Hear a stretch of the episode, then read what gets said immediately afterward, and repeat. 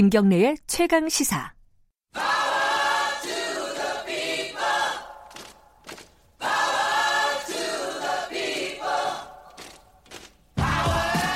을의 입장에서 을의 목소리를 통해 함께 사는 세상을 생각하는 시간입니다. 지금은 을 밀대 민생경제연구소 안진걸 소장님 나와 계십니다. 안녕하세요. 네, 안녕하십니까. 을밀대 이걸 진행하신 지 2년이 되셨어요? 네. 그죠? 예. 요번 개편 때 이제 아마 이 코너는 어, 없어질 것 같습니다. 예. 오늘 그래서 마지막 시간이 될 것 같고. 근데 이제 코너가 없어지든 뭐, 이 을을 위한 방송은 계속될 겁니다. 아, 그럼요.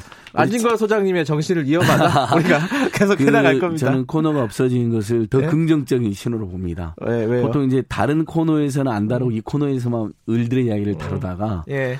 오히려 모든 코너에서 어, 사회적 약자들과 을들을 위한 공영방송으로서 KBS가 더큰 네. 역할을 하시겠다는 다짐으로 저는 이해했고 예, 그렇게 하겠습니다. 저 오늘 예. 제작진 모두에게 손바닥 헌법 책 10권을 어. 갖고 왔습니다. 예. 김경래 앵커님께 전달해 드립니다. 유튜브에서라도 보이게요. 아, 자, 10권입니다. 손바닥 헌법 이게 헌법이 예, 우리 들어가 있는 거예요? 헌법이나 세계인권 어. 선언문 아. 또 예전에 1919년 임시정부의 헌장까지 다 들어져 있는데요. 예. 결국 이 헌법 책의 내용을 보면 인간 존엄성의 나라, 음. 노동 존중의 나라, 땀을 일하는 사람들이 주인된 나라를 만들겠다는 선언이 이 헌법책에 다 들어 있습니다. 네. 우리 을밀대 정신이죠. 알겠습니다. 오늘이 또 노동절이잖아요.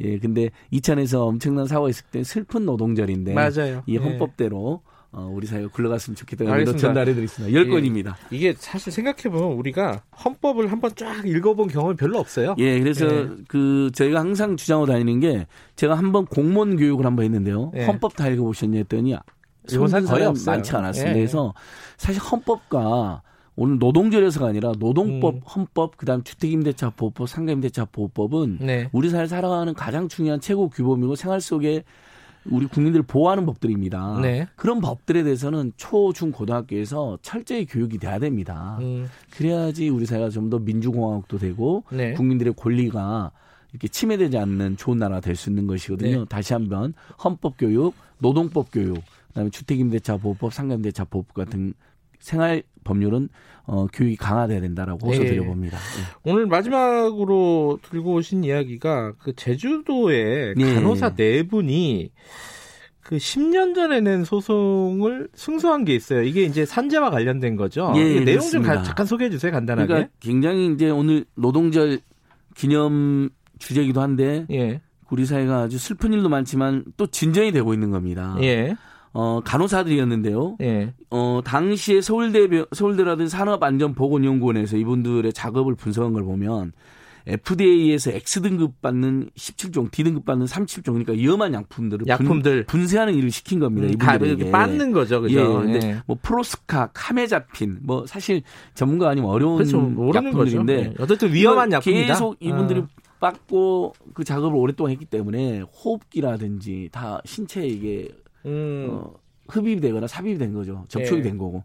그래서 아이들을 유산했는데 그분들이 유산- 임신을 했는데 예, 예. 아기를 유산했어요. 어, 예. 유산이 15명 중에 5명 유산하고 4명이 선천성 심장 질환을 출산하면서 불거진 겁니다. 아, 그러니까 일부는 유산하고 예. 일부는 애를 낳는데 어, 질환이 있었다. 심장 질환이 있고 예. 제가 기사를 계속 찾아보고 알아보니까 지금도 치료를 받는 아이들이 있습니다. 아이고, 10년 예. 되고 초등학생 됐는데도요. 예. 유산율은 평균 대비 2배였고 심장 질환은 어, 출산율은 12.7배, 14.6배에 달했습니다. 예. 근데 문제는 당연히 누가 보기에도 산재잖아요. 그렇죠. 근데 산재는 일한 사람하고 아픈 사람이 일치해야 되는 것으로 법에 되어 있습니다. 아. 근데 아니 그러나 임산부는 아이가 뱃속에 있으니까 일치된 상태잖아요. 예. 다만 이 소송을 할 때나 산재공단이 심의할 때 아이가 나왔죠. 출산한 어. 상태니까 어. 유산됐으면 산재지만 출산했으니까 아픈 건 아이들이니까 그건 산재가 아니다. 형식 논리로 산재가 아니라고 그렇게 2심에서 판단했군요. 판단 1심은 우리 간호사님들이 이겼는데 2심은 항소심은 산재가 아니라고. 예, 산재가 아니라 판단했다. 판결이 난 건데 예. 대법원에서 4월 29일 날 음. 좋은 판결이 나온 엊그제 거죠. 예. 예. 어, 아이가 출산했더라도 음. 엄마가 임산부로 있을 때 일을 하신 거면 예. 그것은 같은 그 산재로 봐야 된다라고 음. 대법원 판결이 나왔습니다. 그래서 제가 노무사님한테 이제 여쭤보니까 예. 아예 산재법을 고쳐서 음. 그 임산부가 노동을 했을 때는 네. 그 산재에 끼치는 모든 영향, 아, 그 아이에 끼친 모든 영향은 다 산재로 인정했으면 좋겠다. 음. 네, 일리가 있다고 의견 음. 주셨고 다만 이번 대법원 판결로 이제 판례가 확립이 된 거잖아요. 네. 그래서 법을 굳이 고치지 않아도 이제 임산부 노동자들의 어떤 산재로 아이에게 악영향이 있는 음. 경우는 어, 모두 산재가 가능 산재 판결이 된다 네. 이렇게 해석을 하시더라고요. 그러니까 산재의 범위가 이렇게 확대되고 왜냐면은 노동자들이 산재 판정받기 굉장히 어렵잖아요. 굉장히 너무 현실적으로. 어렵습니다. 예. 네, 그게 확대되는 건 좋은 일인데 사실 또 한 가지 쟁점이 뭐냐면은 이 간호사들 문제예요. 요번에 코로나 19 때문에 의료진들이 예. 얼마나 고생하는지를 우리가 봤지만은 그 전부터 간호사들의 그 태움 문화 예. 있잖아요. 이거는 지금 잘 수정이 시정이 안 되는 것그 같습니다. 계속안이 그래서 문제 제기돼서 예. 서울 의료원에서도 그런 비슷한 문제 지적이 있어서 뭐 예. 대책위원회도 서울시에서 꾸리고 그랬었는데요. 결국은 보건 인력이 보건 의료 인력이 10만 명 안팎이 부족하게 세- 때문에 생기는 문제기도 합니다. 음흠. 그러면 노동 강도가 너무 세지죠. 서서 네. 일하죠. 그러니까 유산 같은 것도 많이 생기고 뭐 근공격계 질환 같은 것도 많이 생기는 것이고 음. 힘드니까 아무래도 이렇게 하죠. 좀 음. 바짝 흔히들 말하는 군기를 잡는다든지 음흠. 그다음에 그런 도제식 어떤 문화도 남아 있고 네, 네. 그러면서 태움이라는 이런 부당한 관습도 있었던 것이거든요. 네. 전국 곳곳에서 이런 부분에 대해서 문제 제기가 이어졌고 음. 저는 일부 개선됐다고 봅니다. 한국 사회가 전 더디지만 개선은 된다. 음. 이런 희망을 공유하고 싶습니다. 그래서 네. 어, 보건의료 노조가 굉장히 그 노동, 노동조합 중에서도 유명한 노조거든요. 네. 보건의료 노조도 노력을 많이 하고 있고요. 예. 각 병원에서도 노력이 있다. 음. 근데 다만 인력이 이번에 코로나19 관련해서도 우리가 의료인 덕분에 지금 challenge 다들 하고 계시잖아요. 네네. 방금 문재인 대통령님 노동절 메시지도 발표가 됐더라고요. 아 그래요? 예. 음. 어, 두가, 세 가지인데 일단 노동절에 대한 전 세계 노동자들에 대한 어떤 축하죠. 음. 세계를 만들어 온 모든 걸 생산한 노동자들에 대한 응원. 그러나 이천원에서 벌어진 참사에 대한 네. 어, 추모 애도. 네. 결국은 가난한 노동자들. 오늘 한겨레 신문 헤드라인 이겁니다. 쓰러져야 보이는 이들의 슬픈 노동절. 음. 결국은 꼭 죽거나 다쳐야만 우리가 아 이렇게 어려운 노동이 있었구나. 간호사 노동 태움 생기면 아 간호사들 이렇게 힘들구나. 음. 콜센터 노동자들 이번에 코로나 집단 감염되니까 뭐야 간격도 없이 그렇게 좁게 닭장처럼 일을 했었어? 음. 그렇게 윙윙대는 하루 종일 전화를 받으면서 100통이 넘는 전화 받으면서 네. 이게 이제 이래서 알려지는 거잖아요. 평소부터 우리가 안전 대책 세우고 산재 대책 세우고 간격 띄워놓고 일뭐 보건의료 인력도 10만 명이나 부족하다는데 음. 충원해놨으면 일자리 문제도 해결되고 우리 국민들도 질 좋은 보건 서비스를 받을 수 있고 간호사들 내에서 그런 부당한 악습도 해결이 되는 거잖아요. 네. 그러니까 저는 왜 우리가 꼭 일이 터져야만 누가 죽고 다쳐야만이 이런 문- 이런 해법이 나오는지 너무 아쉽습니다. 네. 자, 오늘 사실 마지막 시간인데, 그러니까 지금 말씀하신 게 연장선일 것 같은데요. 어, 지금 의뢰 관점에서, 어, 지금 해결되지 못하고 있는 가장 큰 문제가 무엇인지 이런 것들을 좀 들어보고 예, 마무리를 하는 거 좋을 것. 같아요. 예. 제가 어렸을 때 배운 L자로 시작한 영어 L자로 시작하는 위대한 단어가 세 개가 있다고. 그래요? 어, 세계의 역사, 노동? 인류 역사를 labor? 관통하는 예, labor 노동. 또, 그러니까 또 뭐예요? 그리고 사람들 피땀 흘린 노동으로 이 세계 운영이 되는 거잖아요. 예. 그다음에 liberty. 아, 자유. 인류의 역사는 음.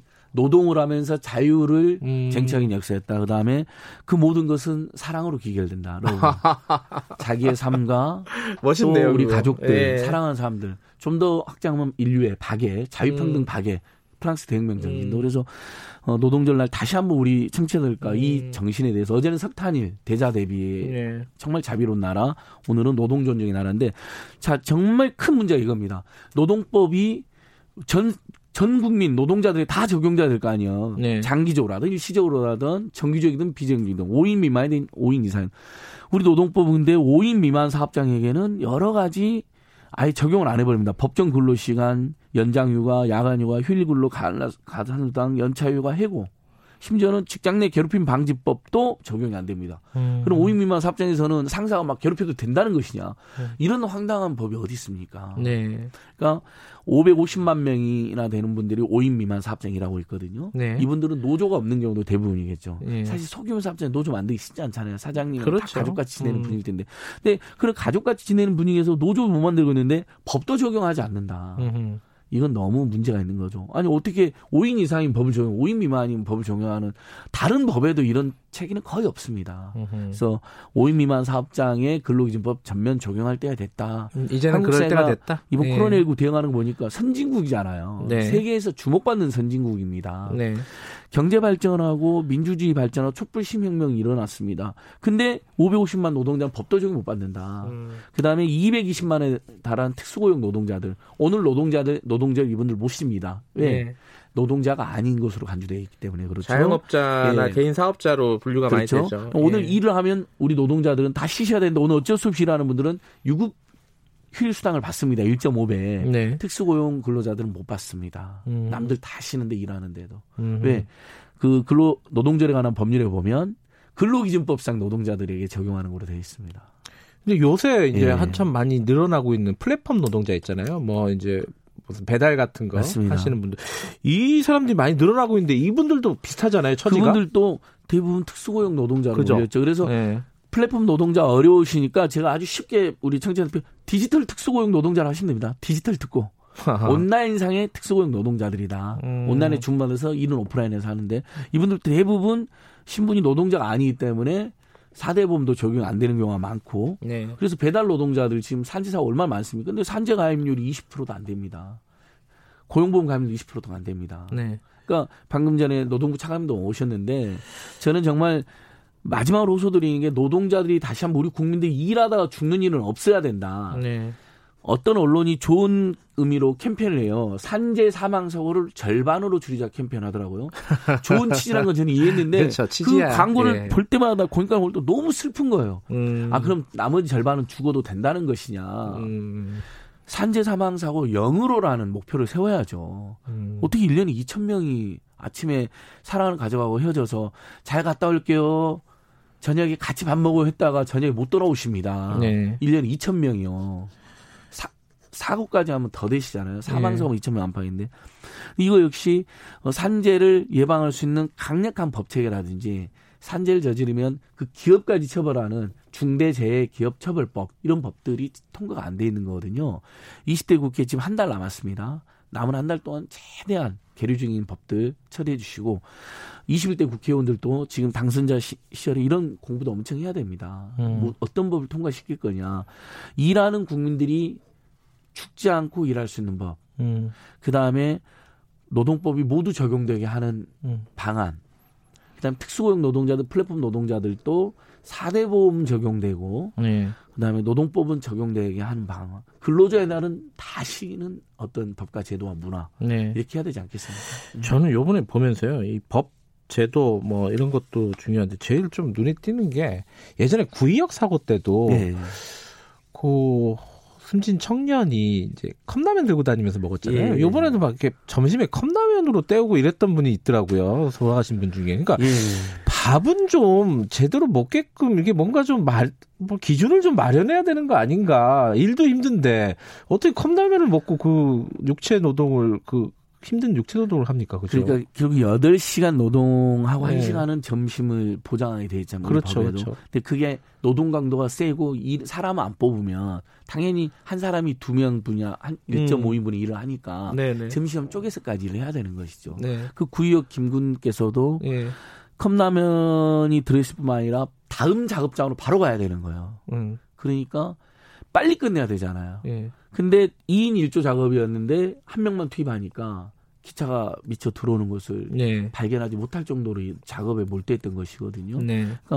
결국 충분한 인력 보강. 네. 그러면 결국은 우리 국민들이 지금 일자리 부족, 코로나19 다음에 지금 일자리 부족도 큰 문제로 지금 아까 앵커씨 지적했는데 만약에 안전한 노동과 그를 위해서 충분한 노동 보장과 점심 시간만큼은 한 시간이 뭡니까? 솔직히 한 시간 반 정도는 보장돼야 되면 제가 꿈꾸는 어떤 노동의 세계에서는요. 저는 점심 시간 두 시간을 줘야 된다고 생각합니다. 음. 한, 사- 한 시간 30분은 식사하시고 30분은 산책한 다음에 나머지 한 시간은 좀 쉬- 약간 주무신다거나 책을 본다거나 이렇게 해 가지고 충분히 맞아요. 휴식을 쉰 음. 다음에 나머지 4시간 동안 또 노동을 하고 근데 물론 자기가 직장에 있는 시간이 1시간 늘어날 수가 있기 때문에 7시간 노동제로 안 한다면 뭐 1시간만 쉬고 6시까지 일하거나 네. 2시간 쉬고 7시까지 일한다는 본인이 선택하게 해준다거나 이럴 수도 있는 거죠. 그러니까 점심 때 충분히 쉬면 오후에 작업 능력이 훨씬 높잖아요. 저도 일을 해보면. 네. 네, 어쨌든 그렇게 되면은 어떤 이윤이 좀 준다거나 어, 상품 가격이 좀 오른다거나 이런 게 있을 겁니다 분명히. 근데 그 부분은 감수를 해야 되는 것 같아요. 그리고 감수할 만한 예. 우리는 여력이 있을 것 같아요. 우리가 더 이상 아까 말씀하신 선진국이잖아요 이제.